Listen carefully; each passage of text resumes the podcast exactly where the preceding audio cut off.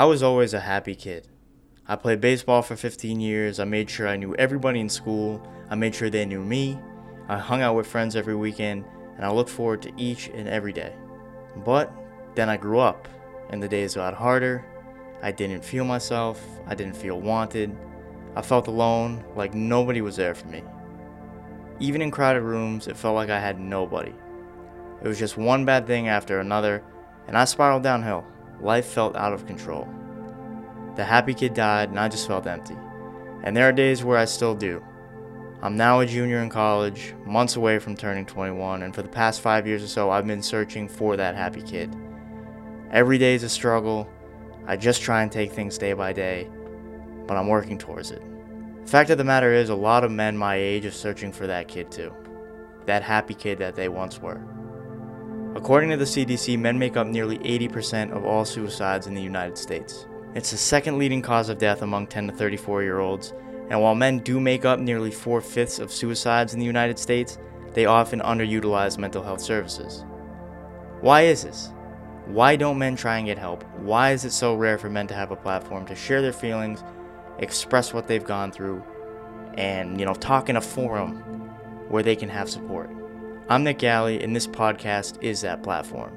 This is episode one of Bro, Let's Talk, where you'll hear men's mental health battles, their experiences, and professional analysis on how you can go out and find that happy kid again. Now, if you or someone you know is struggling with suicidal thoughts or tendencies, depression, anxiety, any mental health issues at all, you can always call the National Suicide Prevention Lifeline at 1 800 273 TALK. That's 1 800 273 8255.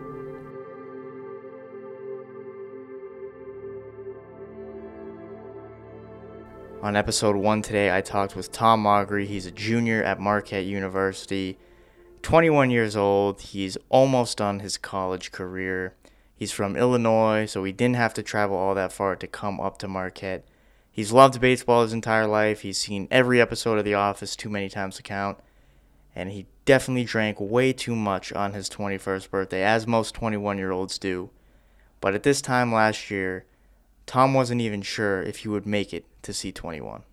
Last year, around, mm, I'll say June or July, uh, you know, kind of started taking a turn for, for the worse. Saw a doctor to get pills for anxiety, and that was cool. Thought that would help. Thought I'd get better. Didn't help. Didn't get better. Those pills probably been worse, honestly. Um, and just from from the, that June or July, whenever it was, all the way until about uh, early October, mid October, was when things were really, really rough for me. Didn't want to get out of bed. Didn't want to go to class. Wasn't doing anything really with my free time. I think there's like a span there where I was like ordering like pizza every, like every weekend, because I didn't care about money. Like I didn't really it's just, it's awful to say, but like I really didn't plan on being around for too much longer. So money wasn't really an object to me.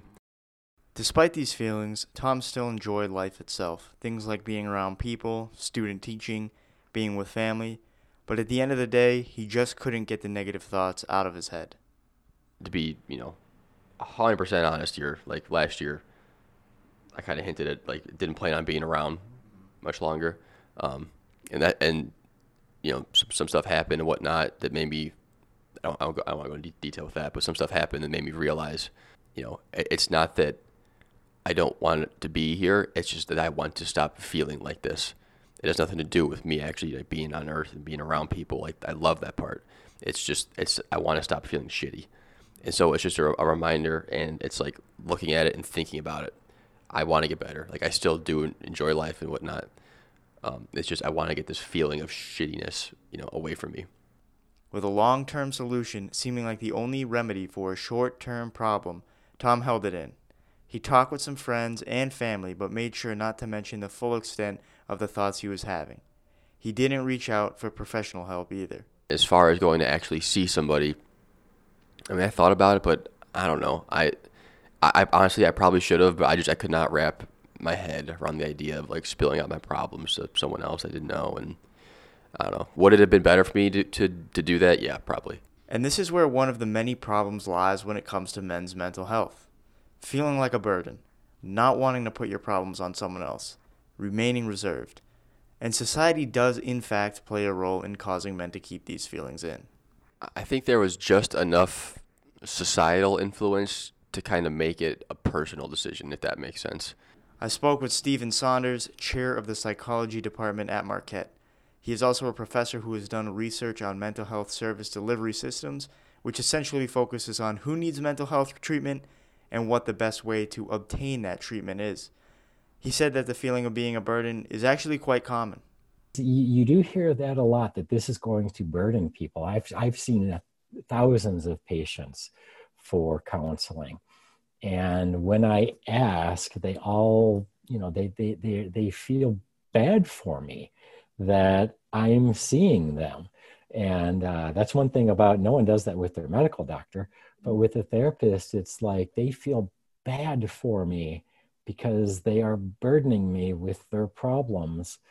Whereas, you know, if you just think about that a little bit, you know, it, it wouldn't be possible for someone to be a therapist if they took that burden on with every patient that they saw. I mean, I, I, you couldn't do it. You could see one person a week or two a week, and then you'd be exhausted and so down. Not how it works. It is never easy to talk about the bad things in your life. Never. But for men, it is especially hard. In an article by Healthline, Dr. Raymond Hobbs was interviewed, and Hobbs said that men see depression as a sign of weakness the article also noted that men also feel more pressure to always come off as strong. So, if no men are talking about their issues, how in the world do we get them to realize that they are all kind of going through similar struggles? This is not a solution, but all I can think of is get a hundred thousand men in a stadium and just tell them, you know, hey, don't don't be stupid. Um, everyone's going through this and uh, talk to each other about this and let's all agree that this is okay for us to do. The short answer is to have guys talking to guys and realizing you know that this is something that can be talked about.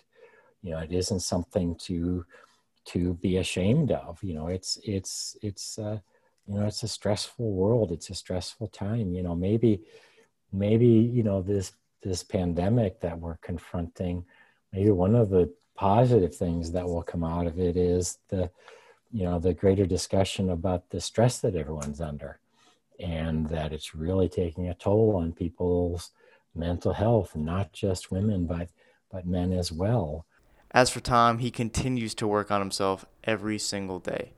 Does he still have bad days? Yes of course. I mean he's a chicago bears fan so you bet he's still going to have bad days. He's, he's going to have to get used to those. With that being said the good days are outnumbering the bad ones.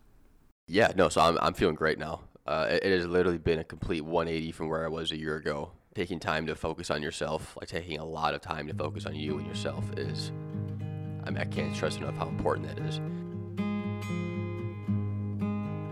Thanks for joining me for episode one of the podcast, and big thanks to Tom for sharing his story, and another big thanks to Dr. Saunders for providing some professional insight on men's mental health and society's view of it.